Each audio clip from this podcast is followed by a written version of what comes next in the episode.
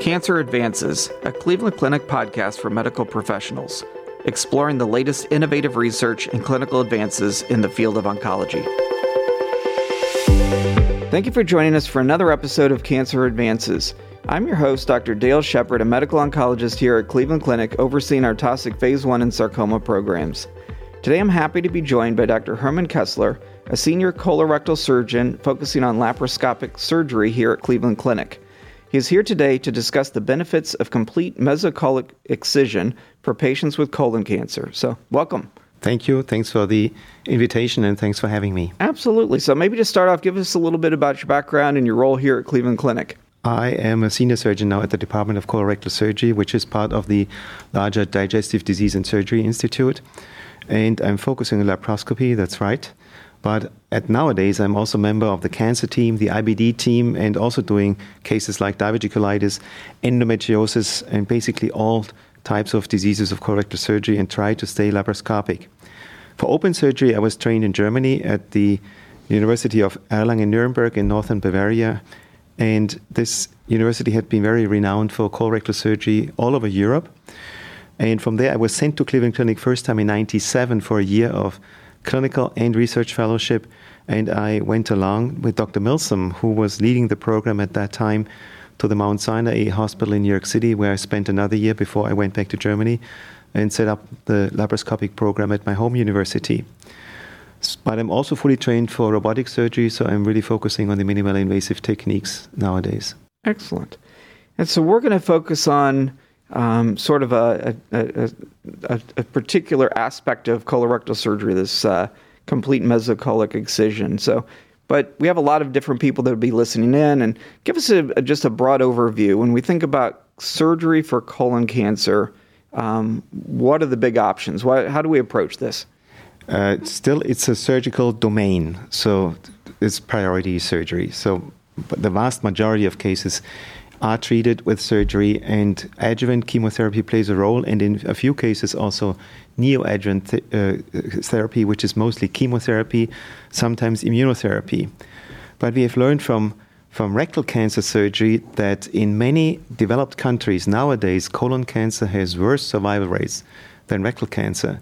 And this is due to the fact that the international community of researchers focused on rectal cancer we nowadays have preoperative neoadjuvant chemoradiotherapy comparing with postoperative ones. There are many studies. We have different types of access. We have the TA-TME approach, like from below. We know that the mesorectum has to be removed, and uh, we know how pathology has to look. We can do robotic surgery in the pelvis very well. It's all well established. And uh, colon cancer was kind of neglected. And this is why colon cancer uh, didn't get the attention which is probably necessary. So nowadays we should focus on colon cancer to improve the results also there with the goal that nobody should die anymore of colon cancer.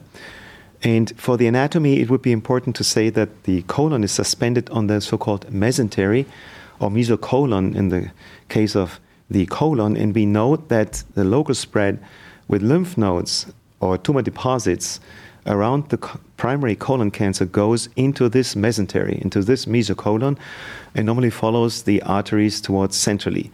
So, what complete mesocolic excision means is that we have to consider the mesocolon for each segment of the colon and check where the lymph flow goes or the potential lymph node involvement goes along uh, the arteries, and then take these areas out as well completely. And so when we think about the difference, and this is actually, like you say, much more common, and there was all this research and effort in rectum. Was this because it was kind of considered that we knew what we were doing, for lack of a better way to put it, in colon, and there were problems in rectum, so there's all this focus, and there was just a lack of attention, or were people truly satisfied with the outcomes in colon? What what led to that? That is right. Colon cancer was looked upon to be the easy case because the rectum is located in the pelvis, which is more difficult to access. Also, think about obese people. And it's suspended by, on the mesorectum and partially located retroperitoneal, even two thirds of this. And this made it traditionally more difficult to access. This is why most of the focus went down to the rectal cancer. And they said colon cancer can be done anyway, just cut it out. But this is not true. You have to check exactly how to cut it out. And I guess from that standpoint, the how to cut it out, tell, tell us a little bit about kind of advances between open surgeries and laparoscopic, robotic assisted, those sorts of things. How, how has the field changed in, in that regard? Well, it was started out with open surgery first because uh, this is the traditional surgery and this is the established surgery. And here, uh, data were compared colon cancer and rectal cancer results. There's a big German study group of colorectal cancer, which uh, the Erlangen Hospital was crucial part of.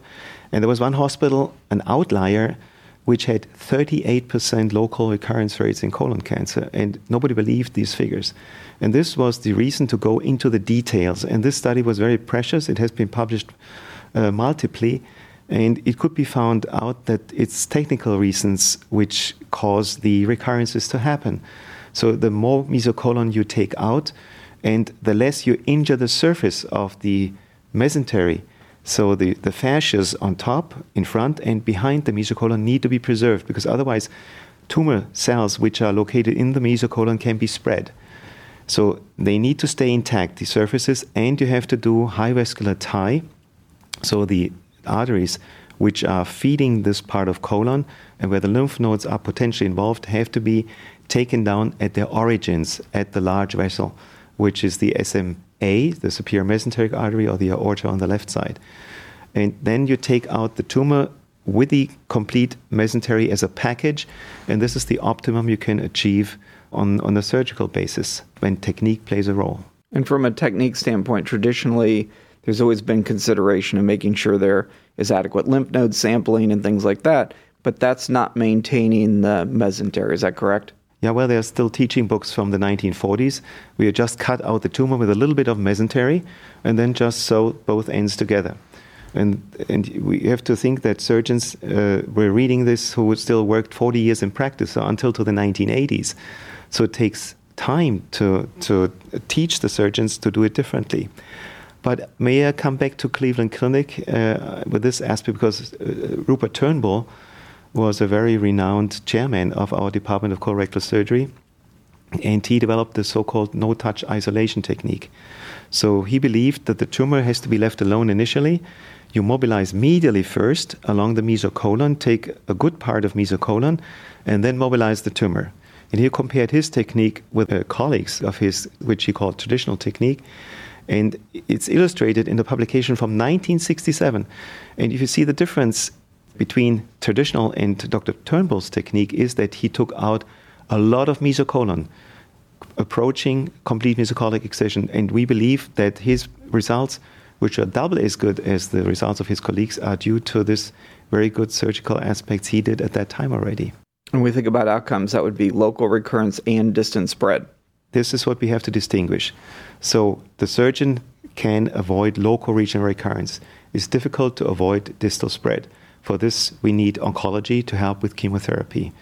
But most important would be to diagnose the colon cancer at an early stage where no metastases have been set to the liver or to the lungs or to the bone or to the mesentery or to the peritoneum, because then it's ideal to treat the patient surgically. So screening programs are crucial. And so when we think about, and we'll come back to screening a little bit, we'll talk about the chemo parts here in a little bit as well when we think about the technique itself, doing the, this complete mesocolic excision, how much better outcomes? Well, it was published from the Erlangen University Hospital because we compared our results at that time in Germany in like eight year ranges from the early 1980s to about 2010. And we could gradually increase the survival rate and lower the local recurrence rate to less than 5%, which was initially more than 10%. And this was by teaching the younger surgeons how to do the technique and by limiting the number of surgeons doing these procedures. We were all had numbers, and our results were compared in an anonymous way. And uh, so we could get a, a, kind of feedback as well how we did uh, regarding our long term results personally as individual surgeons. I guess when we, we think about the fact that you can get better outcomes with this type of surgery, how common is this surgical technique being adapted?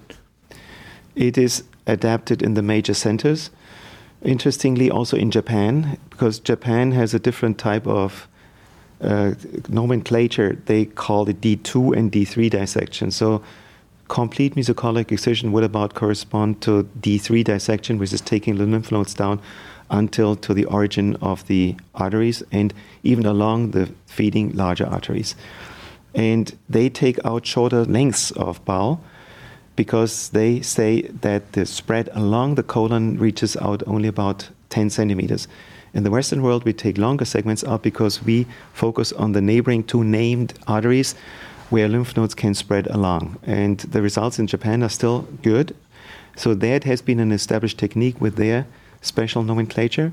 And in the Western world, in the major centers, it's being established. All the major American centers deal with this, and in Europe as well. At Erlangen University Hospital, we did uh, colorectal courses, so surgeons came from all over Europe and also from other continents to watch how we do this, mainly in open surgery. So, uh, a question is from open versus laparoscopic. Is this a technique that can be done in either open or laparoscopic? And, and how has sort of progress in robotics and changes in techniques, how has it changed our ability to do these surgeries? Yeah, this is a very interesting question because Professor Hohenberger, who called it complete mesocolic excision, he was the chairman of Erlangen University Hospital, and I was his private attending at that time. So I helped him over more than 10 years in countless cases uh, doing this type of surgery. So he didn't believe that it can be done laparoscopically. So when I moved to Cleveland Clinic, it was a great opportunity because we always had support by our chairman, Dr. Fazio, now Dr. Steele. They always supported the minimally invasive approach. And I started out uh, doing these surgeries in, in the cadaver lab. So I'm happy that Cleveland Clinic offers this. So I set up the surgery. And with some assistance, I tried out how to do this in a cadaver laparoscopically. And then I tried stepwise this approach uh, how it works in, in patients, and it works well. You still can't apply it in all patients, I would say. Obesity plays a role. Also, previous diseases like pancreatitis play a role where the mesentery is more fused. And there I would favor open approach because safety for the patient is absolutely first. But you can do it laparoscopically very well now, and it's my routine nowadays.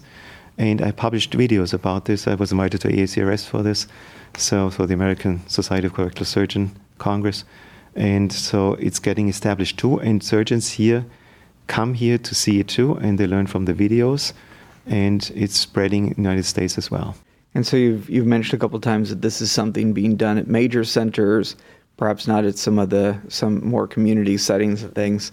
You talked about laparoscopic versus open and patient selection. Are, are there particular patients that, or particular tumor characteristics that make this technique, this complete mesocolic excision, better or worse? Yes, of course. Uh, anatomy plays a role because the mesocolon is based on anatomy. Uh, anatomic studies, which mainly were done in Kiel University by Professor Wedel, he could show how the mesocolon turns around during embryologic development. And these planes where the colon turns, we know these cases from non-rotation malrotation where the cecum does not reach the right lower quadrant. This plays a role because the planes where the mesocolon moves along are areolar planes. So we have to teach the surgeons stay in these areolar planes. We have learned this from rectal cancer because behind the so-called holy plane, which is the mesorectal fascia, there's this areolar, or looks like spiderweb tissue area where you can dissect along, where there are no vessels. So it's a bleeding uh, less surgery. So you can really operate without eh, much blood loss, a few cc's, if you stick, stick to these planes. And we could prove now that's the same. The same is true for the colon, not only for the rectum, which could be kind of natural because rectum and colon derive from the same string at, in embryology. If you look at an embryo at its fourth week of development, it's one string where all the organs are suspended, and then twisting and folding occurs. So if you reverse uh, the embryological development during your surgery, you can have a very good result because this means automatically that you preserve the surfaces of the mesocolon as well. So patients who have had no surgeries before that have best conditions for this type of surgery. And obesity, not necessarily. You can also do it in obese patients. But previous diseases play a role. As I said, pancreatitis plays a role, or if any disease in an organ around there has been present, or sepsis, sepsis of the abdominal cavity, then it may make it more difficult because of adhesions being around. And then I would favor an open approach. I've also done hybrid approaches where I mobilize the colon at least laterally, do a mini laparotomy, and do the central part of dissection in an open fashion to achieve the best result for the patient. And are there differences in outcomes or, te- or ability to do this technique based on um, where the, the tumor is located, left side or right side? Yes, that's right. Um, the left side is easier to operate normally because there's only one major artery, the inferior mesenteric artery, which has to be taken down centrally, and then you do the central mesocolic dissection. On the right side, there are vascular variations. This affects the arteries, like a right colic artery being present only in about 11% of cases. So this can be different, but it's even more specific in the different variations of the venous flow because there's a so-called gastrocolic trunk of Henle, which is having its mouth towards the uh, SMV, the superior mesenteric vein, and this has variations, many variations, which have been examined already. Uh, so the gastroepiploic veins can come in there, the right colic vein, the superior right colic vein, or even the middle colic vein can have its mouth together in a common trunk and you don't know ahead of time. So during the surgery, use the SMV as your landmark and dissect upwards. And then you encounter these vessels, but you have to act carefully. Because if you have not been trained, the risk is that you injure a vessel and then you have bleeding. And this needs to be avoided. So, this is why some learning and some teaching is necessary. And this, I think, should be done at the major centers, but basically, every good colorectal surgeon can learn this technique.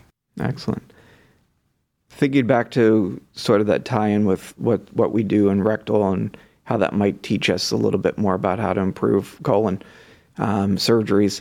What what are, what are the thoughts in terms of um, you talked before about chemotherapy and neoadjuvant chemotherapy and should we be doing more in that area? What are your thoughts about how we incorporate different modalities into the surgical procedures? Well, uh, chemoradiotherapy has been traditionally developed for rectal cancer. And there was the big study comparing it done postoperatively versus preoperatively. I mean, now we know if you do it preoperatively, even completely, TNT, total neoadjuvant therapy, then we may achieve the best result regarding shrinkage of the tumor.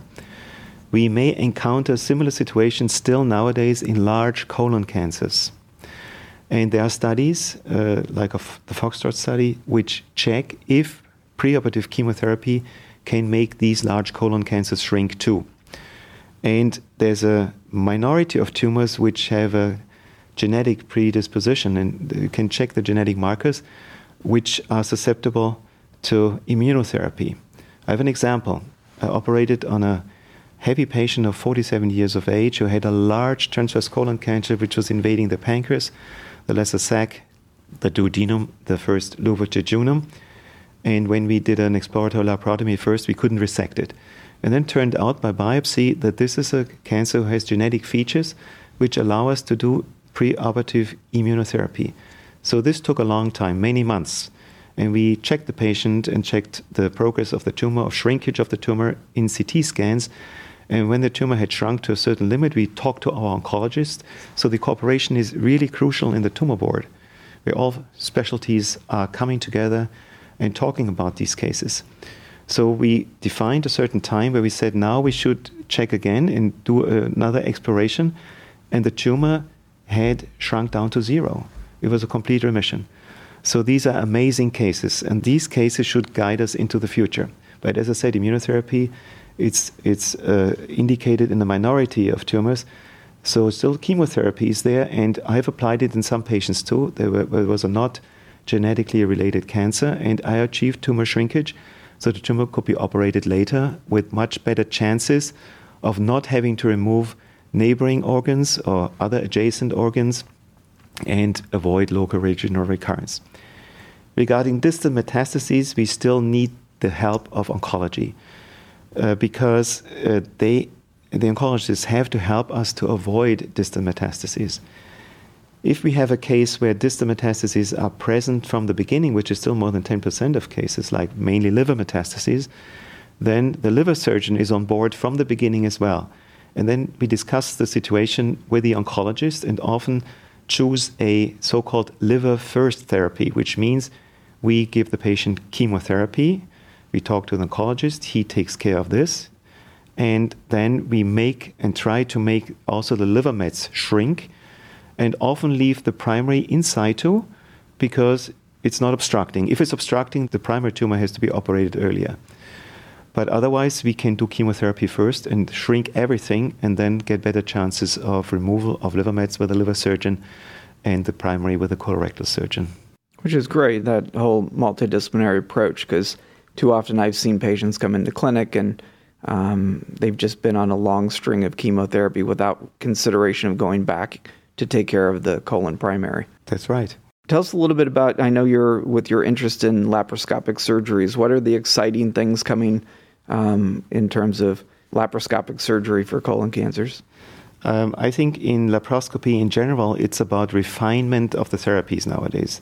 Because we have shown in these more than 30 years, laparoscopy has been on the market since the beginning of the 90s, that many cases and diseases can be treated laparoscopically, but now it's about the refinement of the technique. And this laparoscopic CME is one of these examples. It's a, it's a demanding procedure. You have to be trained in uh, oncologic surgery, so doing colon cancers. Also, should be able to do them open, of course, which is crucial for the younger fellows. They have to learn open technique as well. And then at the same time, learn how to manage these cases laparoscopically and learn a good technique from the beginning. So this is very crucial. But this is true also for other diseases. It's true for rectal cancer, where the robot has a major role. And because it's elegant with its three dimensional movements in the pelvis, you can dissect the mesorectum very well in many cases.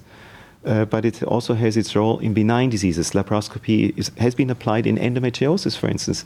Another pioneer is Dr. Falcone, who has been here for such a long time, and I'm happy to say that I learned managing laparoscopic endometriosis cases with him as a fellow already in 97, 98. And now, when I came in 10 years ago on staff, uh, he invited me for grand rounds in gynecology.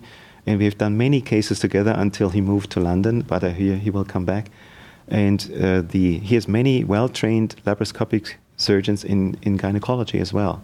I guess um, just uh, something I hadn't uh, asked about before from the standpoint of taking the mesentery, doing this type of surgery what does it look like for a patient standpoint for length of stay, recovery, operative times, things like that? what's the difference? Uh, operative time may be a little longer. Uh, operative time has been longer traditionally in laparoscopic surgery than in open surgery. If you do refined techniques, it takes longer, but the stay in the hospital is not prolonged normally. It's the same as an open surgery, and many publications mainly from Asia have checked on potential complications could be like a chyle leak, for instance, but they are rare, around or below 5%. And in Germany, in Erlangen with Hohenberger himself, I've seen them in less than 2% of cases. And they are treated like by waiting, watch and wait. Other uh, intraoperative complications are careful dissection. Don't injure the vessels when you do central dissection. So you have to learn this but uh, the complication rate in the Erlangen database has not been larger for CME than without CME. And doing laparoscopically, it's just a little bit more demanding, but it does not affect the length of the stay of the patient. In general, of course, laparoscopic surgery is, is reducing the stay in the hospital, reducing the need for pain medication. You can be, can be eating earlier, you can go on fast track earlier. And with little incisions, uh, there's also normally the observation that you have less adhesion formation and less hernia formation. It's fantastic. You uh, you've given us some great insights today, and appreciate you being with us. Thank you. Thank you for your invitation. To make a direct online referral to our Taussig Cancer Institute, complete our online cancer patient referral form by visiting clevelandclinic.org slash cancer patient referrals. You will receive confirmation once the appointment is scheduled. This concludes this episode of Cancer Advances. You will find additional podcast episodes on our website, clevelandclinic.org slash cancer advances podcast. Subscribe to the podcast on iTunes, Google Play, Spotify, SoundCloud, or wherever you listen to podcasts. And don't forget, you can access real-time updates from Cleveland Clinic's Cancer Center experts on our Consult QD website at consultqd.clevelandclinic.org/cancer. Thank you for listening. Please join us again soon.